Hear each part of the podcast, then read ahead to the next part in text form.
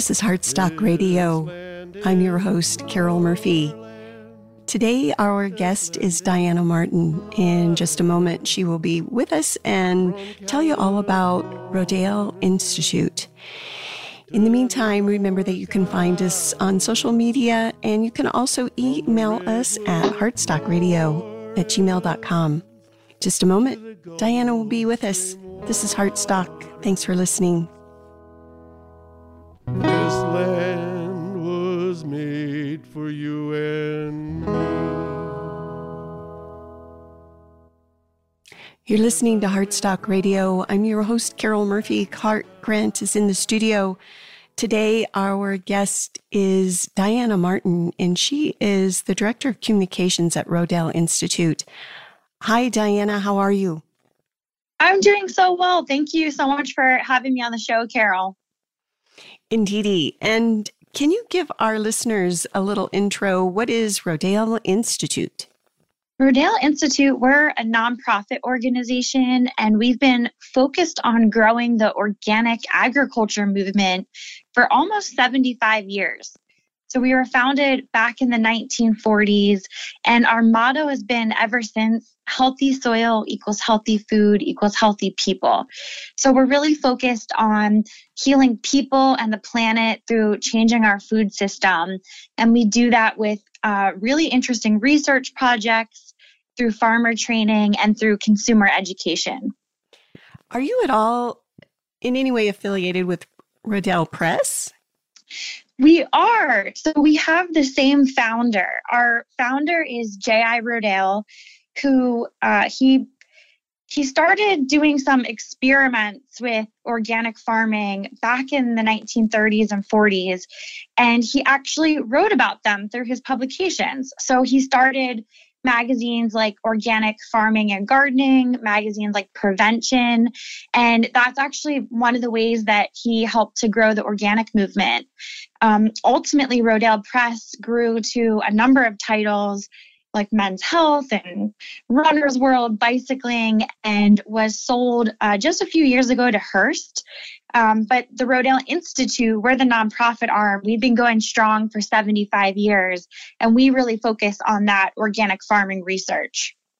And what was it that motivated your founder? I would imagine there's a story behind all that he was really on a lifelong quest to improve his own health. He grew up kind of sickly in New York City and he really actually he made his um, fortune through an electrical manufacturing company and he was able to grow that company and move it out to pennsylvania and when he did, he wanted to move onto a farm. He really wanted to grow his own food for his family to help improve their health.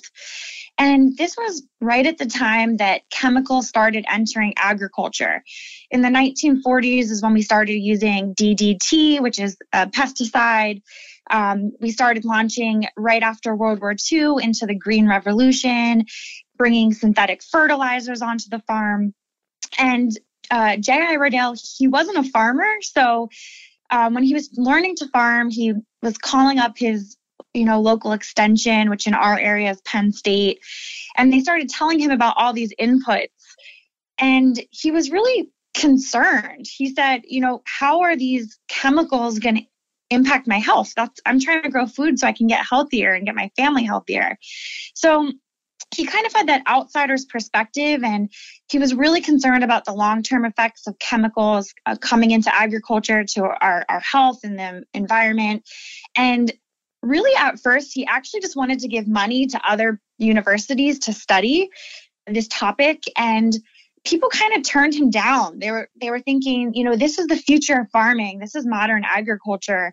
So he basically set off alone um, on this quest that he wanted some answers and he started experimenting with organic gardening and composting and farming in his own backyard and just writing about it through the pages of organic gardening and prevention. And he kind of started a movement of just backyard gardeners and growers who started looking for natural food that was uh, not using chemicals and you know, fast forward 75 years later, the organic movement is now a $55 billion industry in the United States. We have more than 17,000 certified organic farms in the US.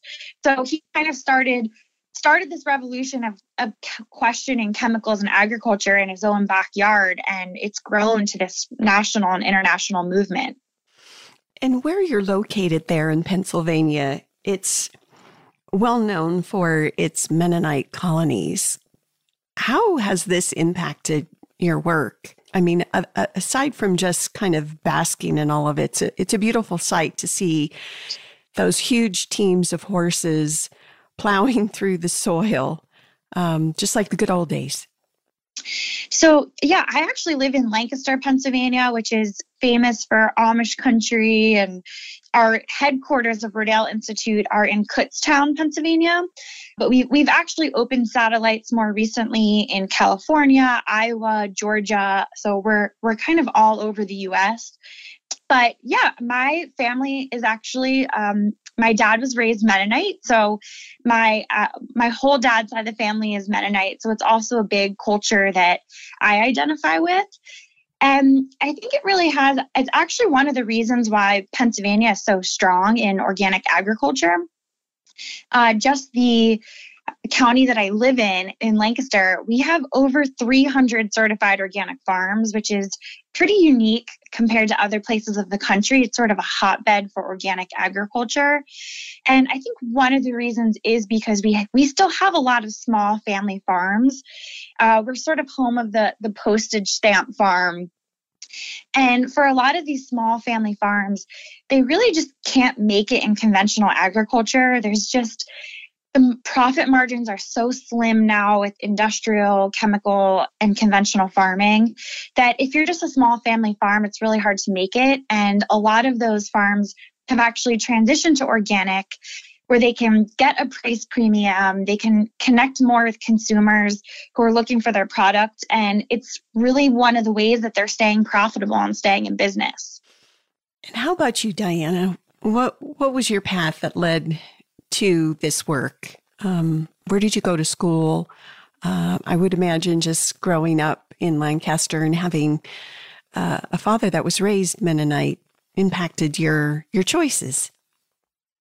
Yeah, it's interesting how much our family has changed just in a couple of generations. I'm the 10th generation of my family to live here in Lancaster. And, you know, my grandfather grew up farming, producing, you know, vegetables and corn and tobacco. And really, we we became pretty removed from agriculture in just two generations. My my dad was the first person in his family to go to college the farm where my grandfather was farming became paved over. There's a Target sitting on it, there's a Panera sitting on it today. And, you know, we kind of went from a family that was canning produce and eating from the garden and eating fresh and local and seasonal to uh, just in two generations, a family that was eating processed foods and Lunchables and Sunny D and all the crazy stuff that was coming out in the 90s. And I think that's probably a story that a lot of people can resonate with. And I didn't think a lot about farming growing up or really our food system. I went to school to study journalism, I went to Syracuse. I've always been really passionate about communications and I came out, I was working in the nonprofit world doing communications and kind of two things happened. I personally, I my health was being impacted by not really knowing a lot about uh, health and nutrition. I just didn't feel good because of the food that I was eating. And I also um, took some time. I quit my job. I decided to go on a backpacking trip around the world. And I just kind of took off with just myself and my backpack. And I was able to um, travel to all these amazing places. And I really was always passionate about environmental issues. But to actually kind of see what was happening on a global scale, I went to Australia. I talked to Australians who were talking about the coral reef bleaching. I went to Indonesia. I got to talk with, you know, people about the rainforest getting cut down for palm oil. I went to India. When I was in India, it was 115 degrees. They had this huge heat wave and thousands of people died. And when I came back, I was, you know, what and doing what any person in their 20s um, who needed a place to live and needed a job did. I started woofing. I worked on an organic farm. And I think that was where these two things kind of really connected the dots for me that I needed to heal my own health and I needed to do that through changing my diet, not just what I eat, but also thinking about how that food was produced. And when I was working on this organic farm, I realized I can heal myself through supporting this organic food system. But it also connected the dots for me of all these environmental travesties I saw happening all around the world, and that we can actually also heal our planet through how we farm and the food system that we support. So that's what got me really passionate about organic agriculture. It really just connects the dots in so many big picture picture issues our society is facing. And I quickly realized I wasn't going to be a farmer myself. So I did the next best thing. I, I came to Rodale Institute where um, I'm helping to kind of spread awareness and education and resources to grow the organic movement. Why is it that, um, in spite of having this huge abundance in some places, others are going hungry? Where did we go wrong here? some something something's not happening that probably should. Yeah, I think that's that's a great question, and it's one of the things that um, you know conventional agriculture or chemical agriculture it, it's they often kind of hold up this banner that we have to use these um, destructive methods and toxic chemicals to feed the world.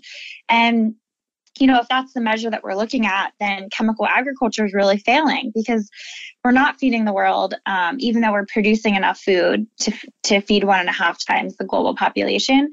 And we're, we're using our resources rapidly, um, and we're not even improving the health of people. Um, you know, as we've created this abundance of food in places like the US, we see actually a lot of what we're growing is going to biofuels or going to feed for livestock, is going to create cheap, highly processed foods that are creating these long term health effects like diabetes and obesity, so I think if we, we want to get back to really feeding the world, we need to do that with localized and regionalized, regionalized food systems that are resilient to extreme weather through the climate crisis. We have to do that by building healthy soils.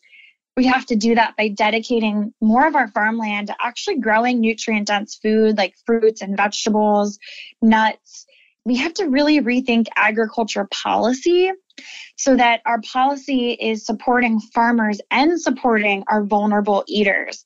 How do we match those people up to make sure that we're giving markets to farmers while pro- providing healthiest food to the people who need access to it the most? And I think, you know, we're going to keep seeing because of the climate crisis more and more extreme weather events that's going to put the food supply in jeopardy.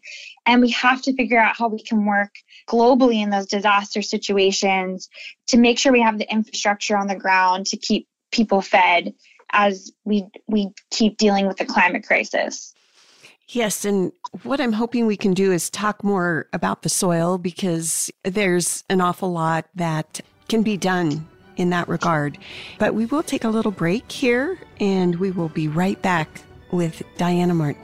This is Heartstock.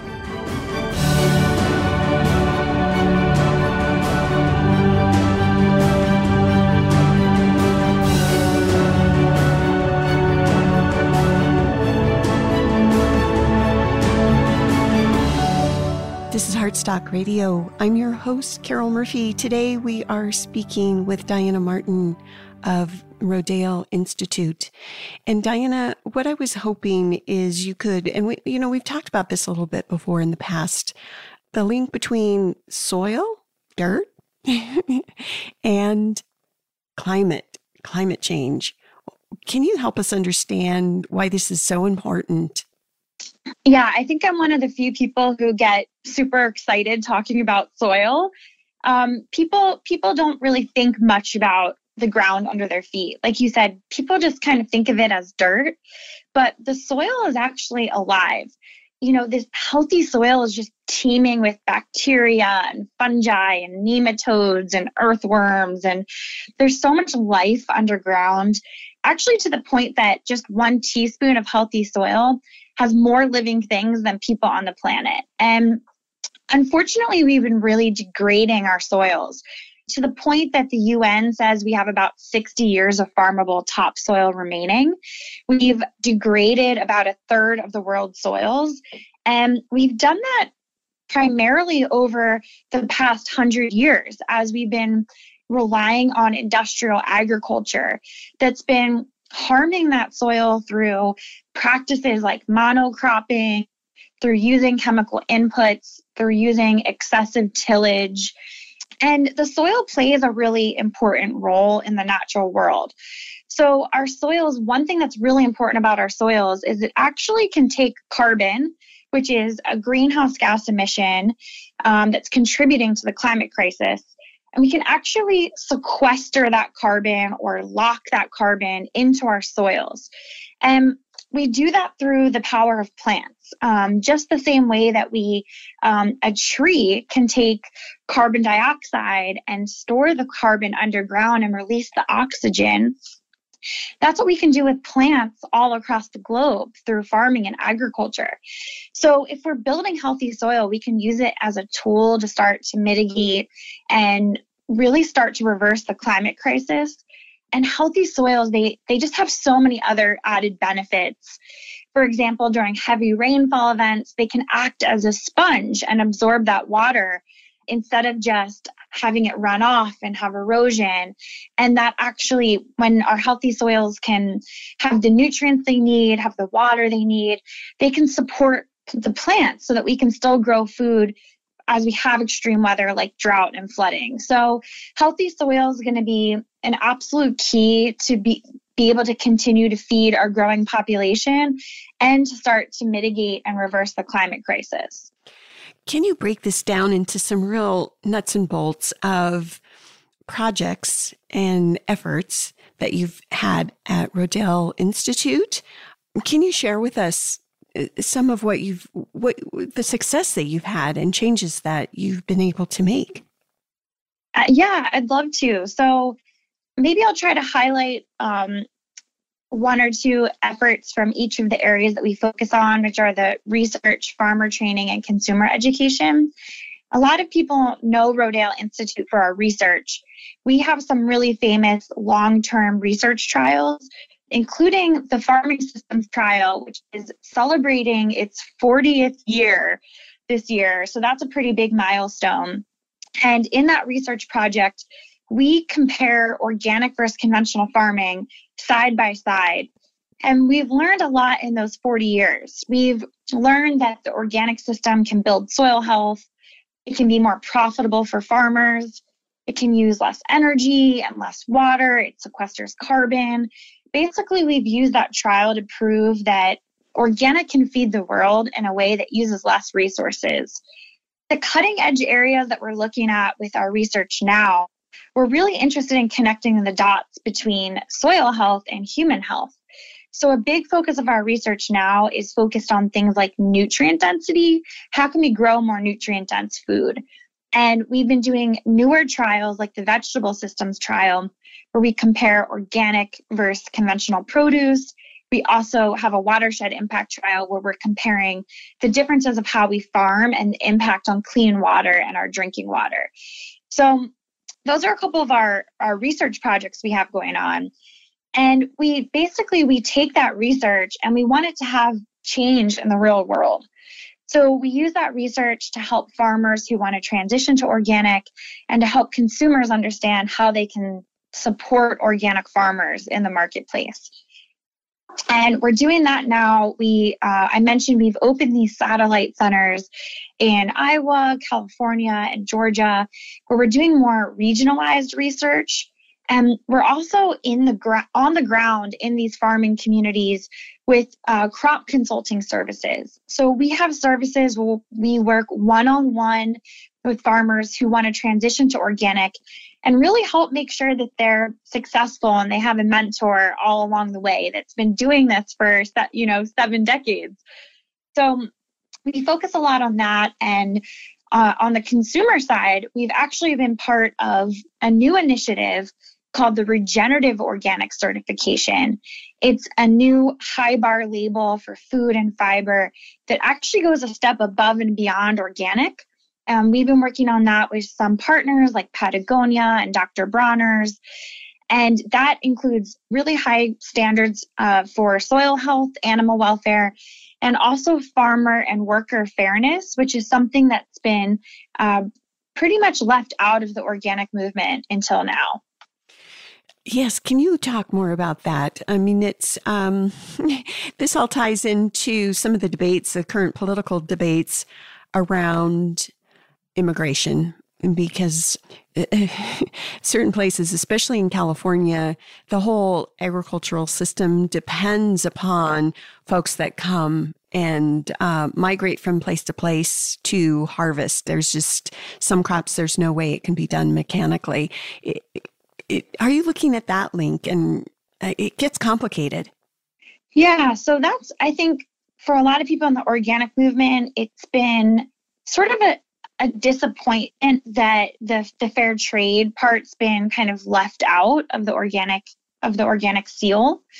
So when you buy something that's certified organic, um, of course you know it's grown without GMOs or synthetic chemicals or fertilizers and without antibiotics or growth hormones. But um, you don't you don't want to buy something that's certified organic and then find out it was produced with child labor in another country for us, we always really felt that um, you kind of hear this this new word regenerative cropping up a lot in food and agriculture, and that's a word that we've been using at Rodale Institute for a couple decades. And for us, we always felt that um, we want a food system that's regenerative and organic. That it's organic in the sense that we're not using chemical inputs, but it's regenerative in the sense that it's actually improving our resources, improving the land, improving uh, even the communities that are part of this type of agriculture. So that was why we wanted to work on this regenerative organic certification. When you buy something with that label, you know that every living thing in that farm system, from the soil microbe to the animals to the people and the farm workers, were treated with care and respect, had safe working conditions, were making living wages. And that's that was really a big, I think, inspiration behind working on that certification. And it's actually one of the reasons why I really care about buying organic because the people who are most impacted by spraying pesticides are the farmers and workers in the field who are directly exposed to them, who are having seeing incredibly high rates of diseases like Hodgkin's lymphoma, um, whose children who are often in those farming communities are seeing higher rates of uh, Im- immune disorders. Um, so I think if you care about farm workers, one way to do that is to support the regenerative organic certification or make sure that they're in safe working conditions, getting paid living wages, and aren't being exposed to toxic agrochemical uh, pesticides. And from the consumer side, I mean, there's just no way that this could be growing as it has if consumers weren't becoming aware. Do you have anything to share about that aspect or words of advice for consumers who do see organic is is better? It's definitely consumers are have having such a big difference in this movement really it's consumer demand that's growing the organic movement. We about 5% of the food that we eat today in the United States is organic. It's higher with things like produce. About 14% of the produce we eat is organic. Um, but only 1% of our farmland in the US is organic. So it's actually the farmland that's lagging behind the consumer demand. I think it'll grow more as these generations that are coming into the consumer marketplace and they they really are having a difference it's what's capturing farmers attention and getting them to switch their practices mm. indeed and what lays ahead what what do we have look, to look forward to? I think some of the exciting stuff in the future is making more connections between how our food is produced and our health. I know that's something that we're really interested in at Rodale Institute. We're actually hosting our first cohort of medical professionals at the farm this fall. We'll, we'll be training medical doctors on things like organic farming and soil health and nutrition. They'll be out in the field learning how food is grown as we're trying to make more connections with the healthcare community. So that's something that I'm really passionate about. And I'm also really excited that I think on the in the policy space, more politicians are starting to realize that we can use healthy soil and regenerative organic farming as real a, a stopgap measure as a solution to start battling the climate crisis. So I think we're going to be incentivizing more healthy soil and healthy farming in the policy space as we tackle that issue. So I think that that's something that's positive. By incentivizing, just changing tax structure. I mean, right now, a lot of our agricultural systems depend on supplemental payments from the government. So it's essentially, um, I don't know, a lot of folks would call it farmer welfare, but uh, uh not to. not to get too far off into the weeds here, but how can we how how can we incentivize this change? What's the best way to do it? I think consumers need to keep supporting regenerative organic farmers, but really we also need to put the pressure on brands to be transparent about their supply chains, that brands should be supporting farmers who are growing in this way and not greenwashing their efforts. And I think we have to keep the pressure on our politicians to not just keep putting all of our farm subsidies into you know pushing farmers to monocrop GMO corn and soybeans that are just sprayed with glyphosate and that take chemical inputs. That's really what we're using our tax dollars for right now. Mm-hmm. I'd love to see a shift to incentivize more local and regional farming, support more farming that actually grows healthy food like vegetables, fruits, nuts for our communities that incentivize farmers to to support soil health by maybe even offering um, carbon credits for capturing that carbon. And we need a lot more support for organic farming in this country, more support for organic um, organic research, and then also infrastructure on the ground. So um, that could look like things like more organic processing facilities. Um, and just to give an example, in, in Europe, they actually subsidize farmers to transition to organic and to go through that three year transition period. That's awesome. Where in the US, we, we're just. We're kind of running out of time, but I think that's. There are examples of other countries speeding the transition, which is awesome. How can listeners find you, Diana? So we have a lot of resources on our website at rodaleinstitute.org for anyone who's interested in learning more about what organic is and how it relates to uh, your health or the planet. So I definitely, um, those are resources that are available for anyone. And you can also find us on all the social medias at Rodale Institute. Thank you so much for sharing your story and, um, yeah, the work. It's awesome. Thank you so much for having me on and just really thrilled to talk about uh, how we can fix our food system. Indeedy. This is Heartstock. I'm your host, Carol Murphy, and we shall be back next week. See you then. Peace.